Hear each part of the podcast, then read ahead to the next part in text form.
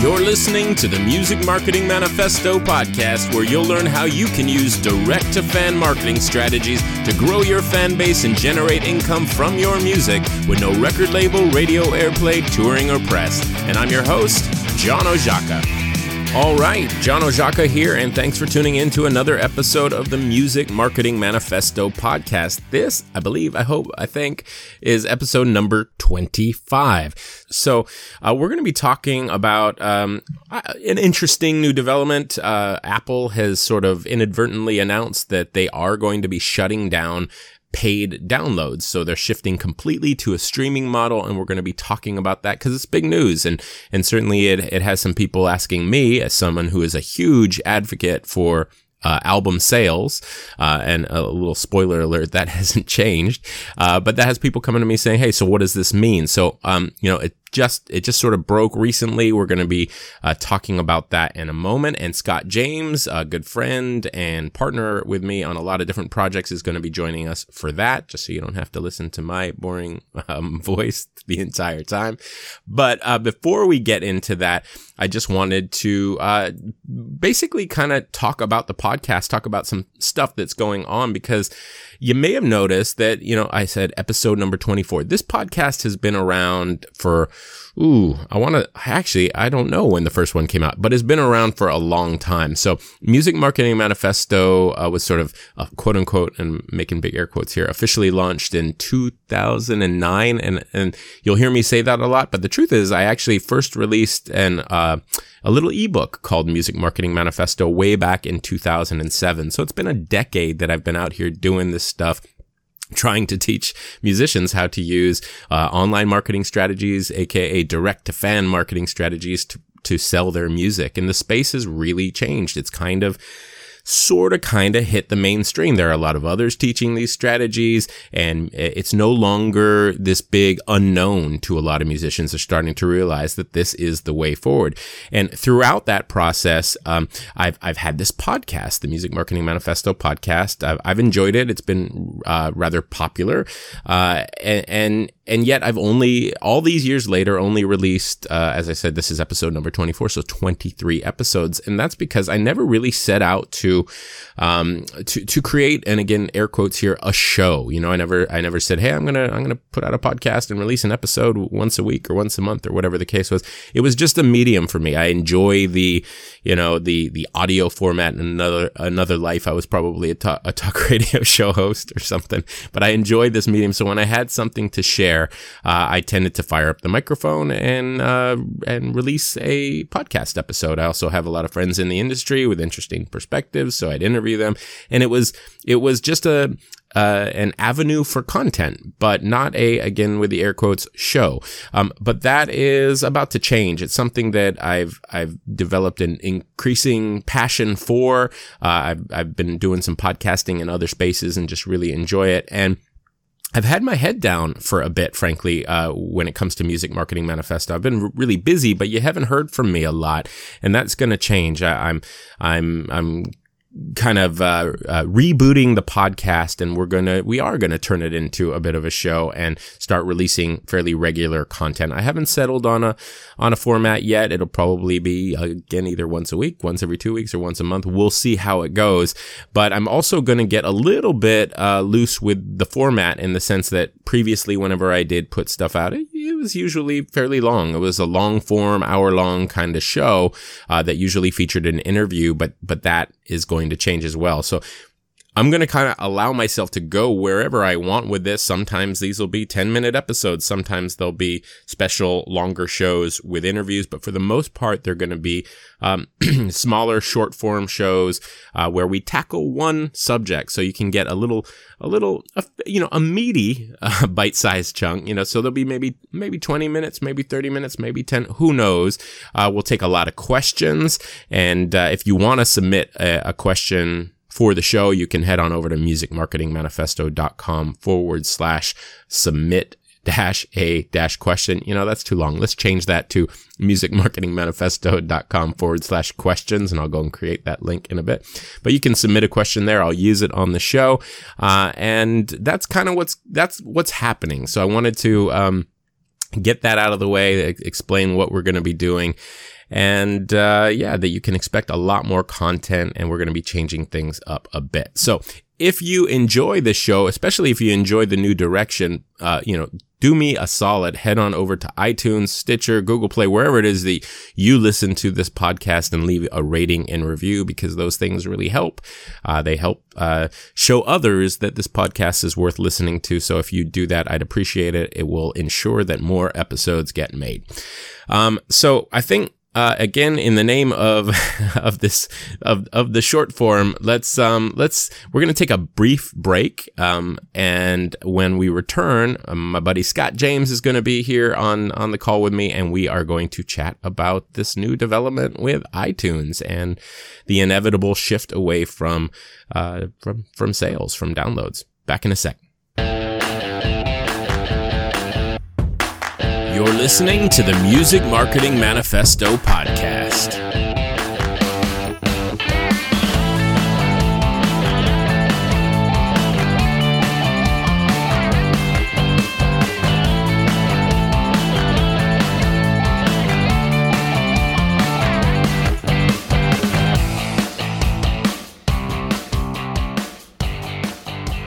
All right, we are back. So uh, once again, John Oszajca here, and on the line with me is Scott James. Scott, how you doing?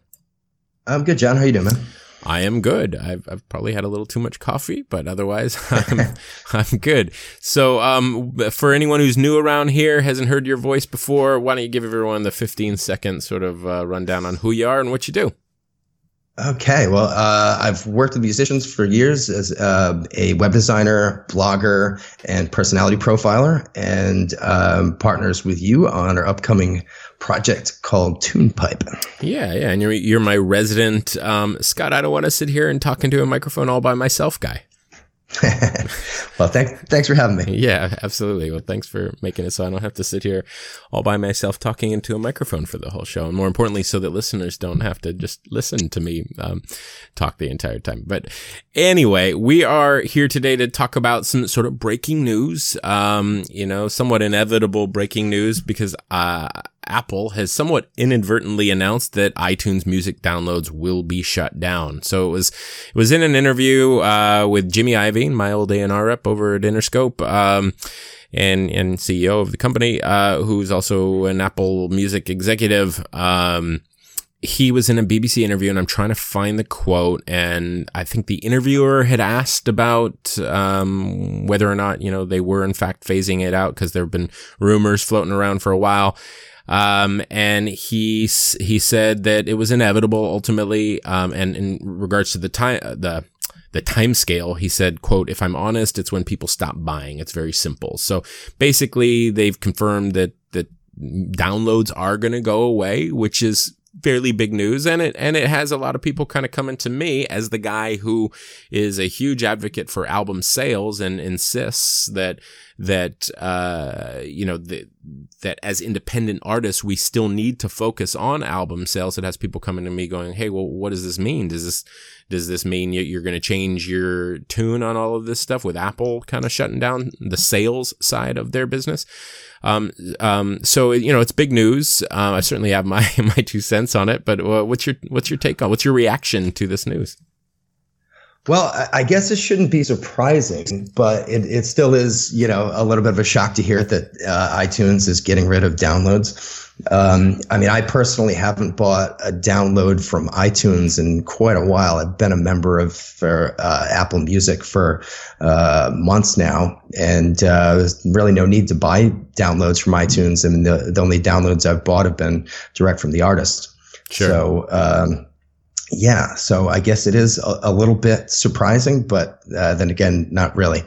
So right. Uh, I guess it was inevitable. So, uh, yeah, what's your take on it? Well, I mean, you you know, you kind of you kind of touched on the meat of the matter there, where you where you said, yeah, you haven't bought any new music except for independent music uh, in the in in recent months, ever since shifting to streaming. And I think that that well, you know, I think a couple of things, you know, like you said, it is it is it was one inevitable, but two, it is still a bit shocking because it marks another major change. You know, in our in our lives, we went from vinyl to, uh, well, I guess I don't, I I don't really remember vinyl. Oh, really? oh, I, I do remember vinyl. Um, oh, actually, no, that's that, that's not true. I do, of course. My parents had a record collection. Yeah, it was. What am I talking about? It was my parents, but I think my first album was Devo. Um, uh, Devo's what was the the one with Whip It on it? I don't know what the album was called, but um, that and that was vinyl. That was my first. Hey, I want this album, and my parents came home and handed me uh, an actual record. But pretty quickly, it was all cassette. You know, certainly as a as an eleven or twelve year old out on my on my mongoose bike and heading into town to buy my first album, it was a cassette. And then a few years later, it was CDs. And then, uh, uh, then of course in, well, I was going to say recent years, but it's been a while now. You know, we shifted to iTunes, um, and digital downloads and I more or less stopped buying physical albums unless they were from independent artists.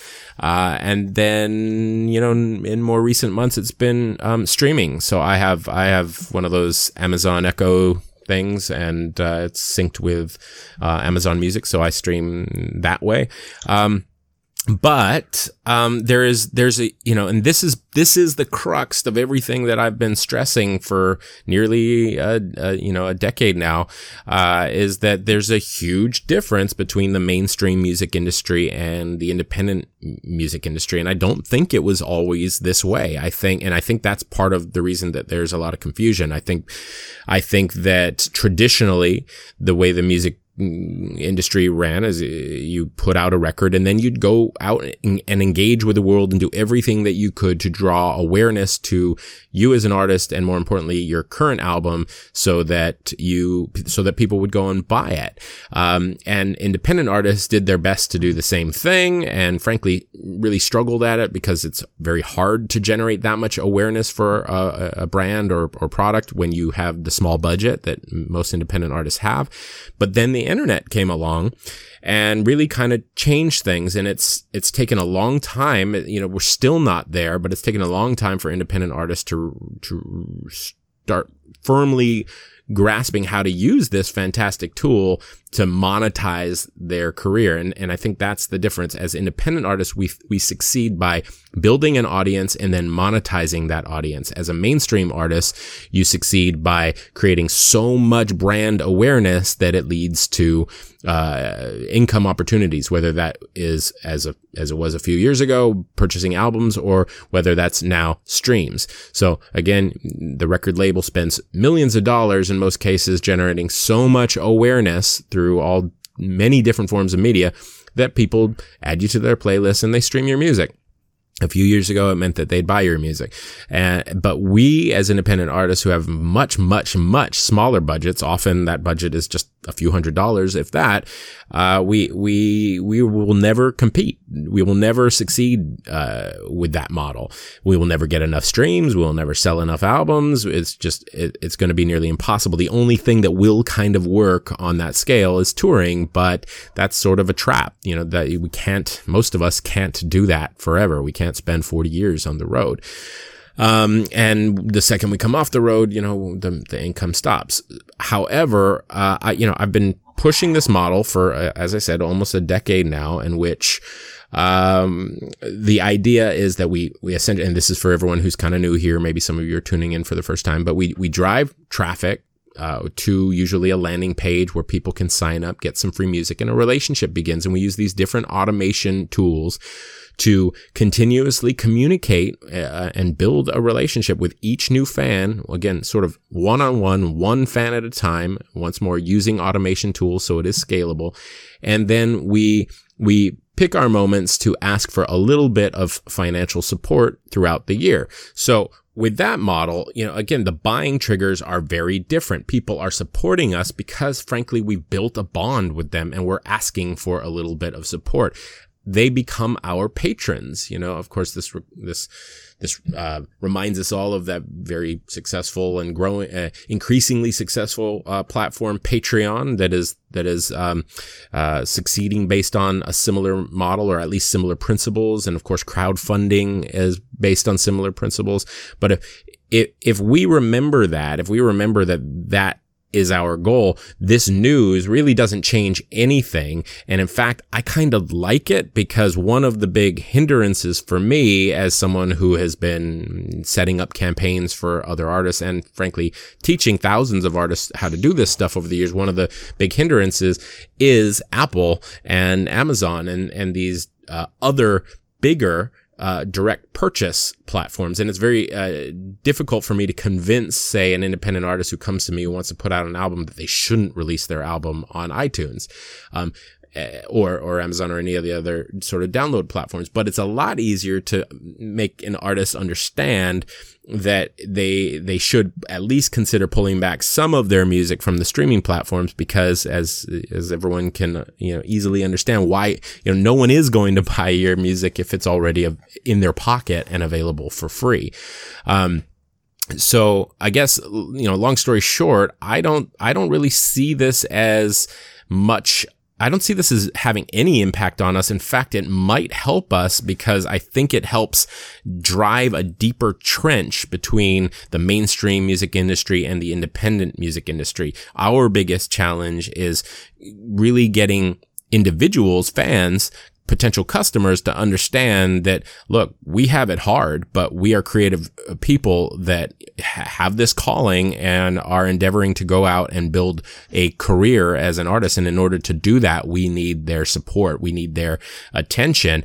And i think it's going to make it easier to get that attention to get that support when we have a black or white music consumption uh, universe where it's either you you get it on the streaming platforms or you get it independently. What what I think does need to em- uh, emerge, and we might need to create it, Scott, is some kind of a universal player that can uh, because you know even if you create an app it's not ideal to to just open an app and play one artist's uh, songs through whatever Bluetooth device you've got. You know, we like to have all our all, all of our music kind of in one playlist. We do, someone needs to come up with some kind of a nice universal app with special uh, download links that, that we as artists can give to uh, fans. And then they, they click the link, it downloads it to their player and they can import other sources of music all in one place. I think that would help us. But aside from that, I don't think that uh, this really changes everything. I think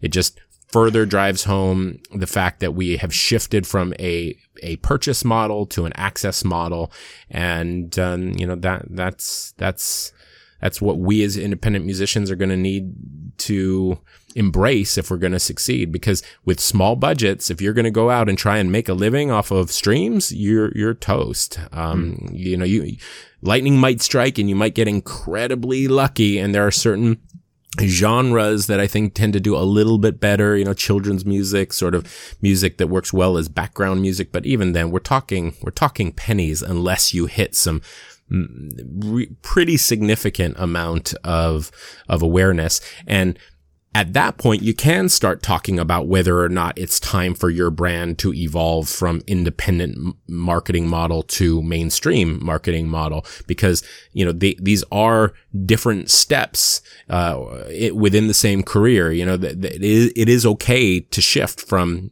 independent to mainstream, but again, here at Music Marketing Manifesto, we're focused on giving independent artists, uh, models, uh, that, that, uh, marketing strategies that they can use to ultimately thrive. So I don't know. Any of that makes sense? uh, yeah, absolutely. And, and um, I'll just interject that, um, you know, I, I, agree that it's really uh, for independent artists about starting relationships with your fans and and asking for sales.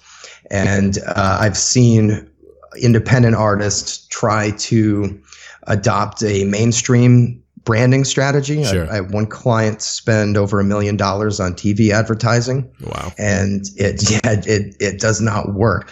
Um, I've heard estimates that a consumer will need to be exposed to marketing at least nine times on average before they're going to make a decision to buy. Mm-hmm. So it's extremely expensive to try and do that, to try and plaster your name everywhere. Because I think some artists, you know, I've had some artists uh, who I worked with who took out magazine ads and if you're you know if you're adopting that kind of a strategy you really have to hit people hard. You can't just buy a magazine ad one time or buy uh, a, a tv ad or something like that one time. You have to really bombard people to make it work. You have to have a big budget Right. So, well, and even then, the problem as well is that you can do all of that, and even if it's effective, even if that million dollars had led to market awareness for this artist, there wouldn't be that bond that would lead to the financial support that he or she ultimately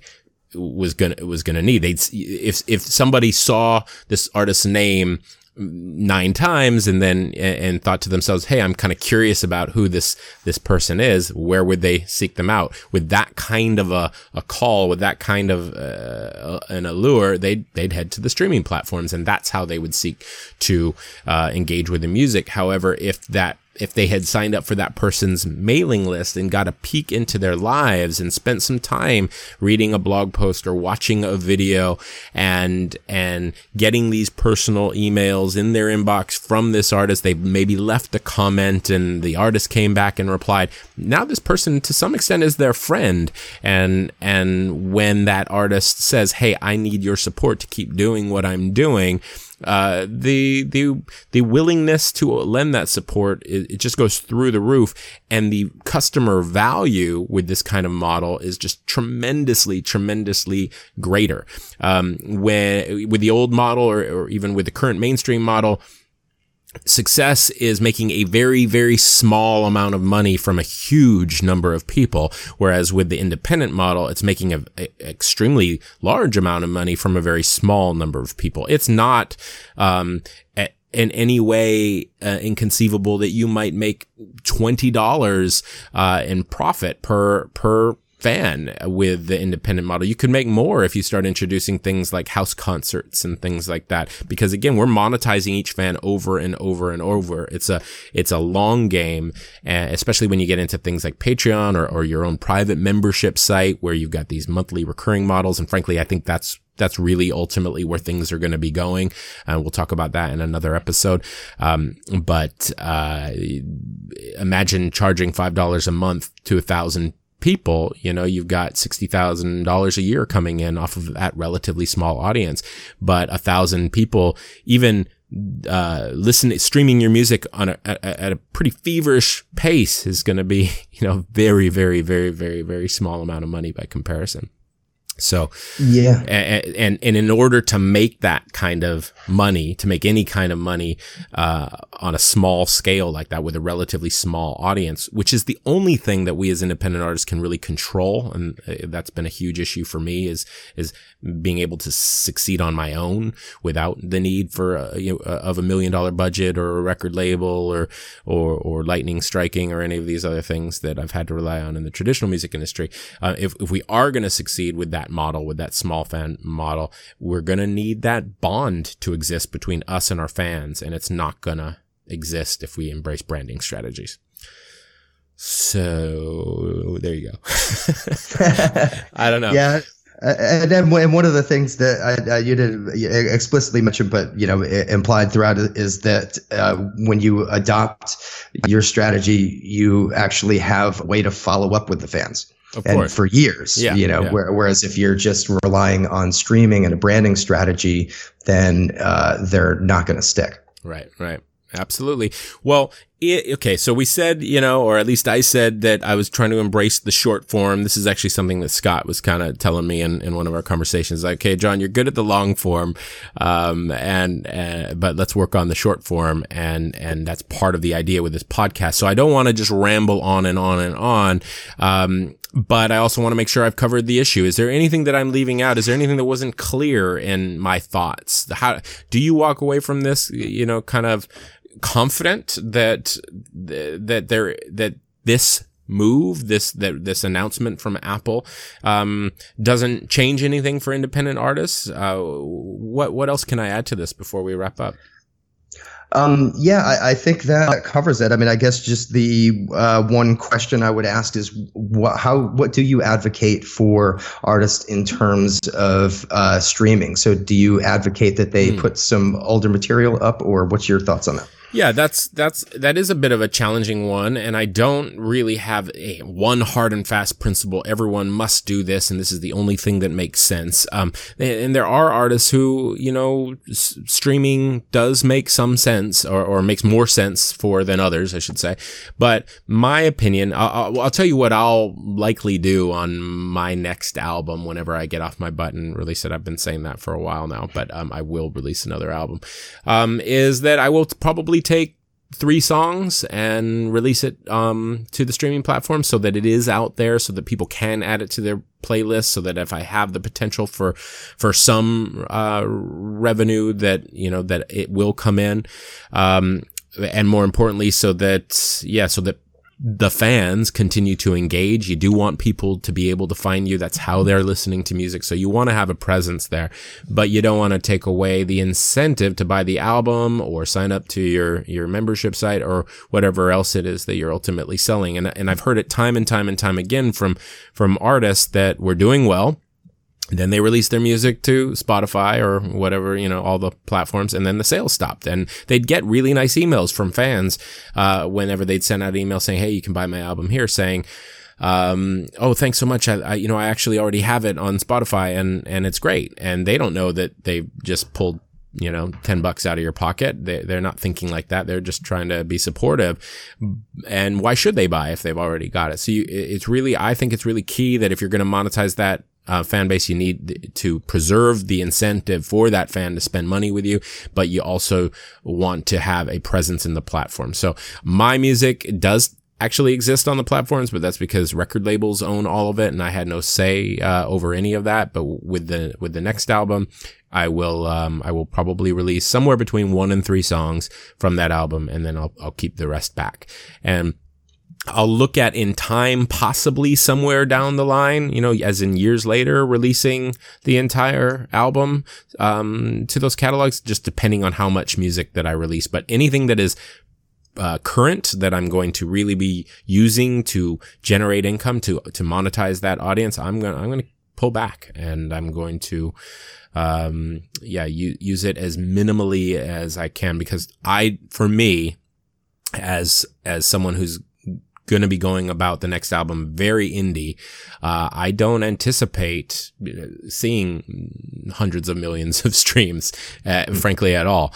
Um, and yet, you know, 5,000 albums sold at full price, or like I said, 1,000 people paying $5 a month, whichever model you sort of ultimately embrace. That's real money at the end of the year. And it's certainly enough to justify continuing and releasing more music. So that, that's kind of my attitude on it. Cool. Yeah, and, one thing I'll just interject is that uh, there's a reason why the movie studios don't release things to iTunes and Netflix while movies are still in the theater. For sure, for sure. Yeah, we call that windowing, or, or I should say, they call that windowing. But I've written several posts on it and talked about it, and in a couple of my uh, courses. Windowing is this what you just described with how the film industry takes that content they've created and they release it um, in a way that's advantageous for them to make the most money possible. First, it goes out in theaters where they're making the most amount of money in a concentrated period. They're creating incentive for people to get out and see it because there's a small window there. Um, and then it goes to the the digital platforms where you can buy it on download, uh, buy it on download, buy it on iTunes. You can download it on iTunes. We'll see. We'll see how long that's available.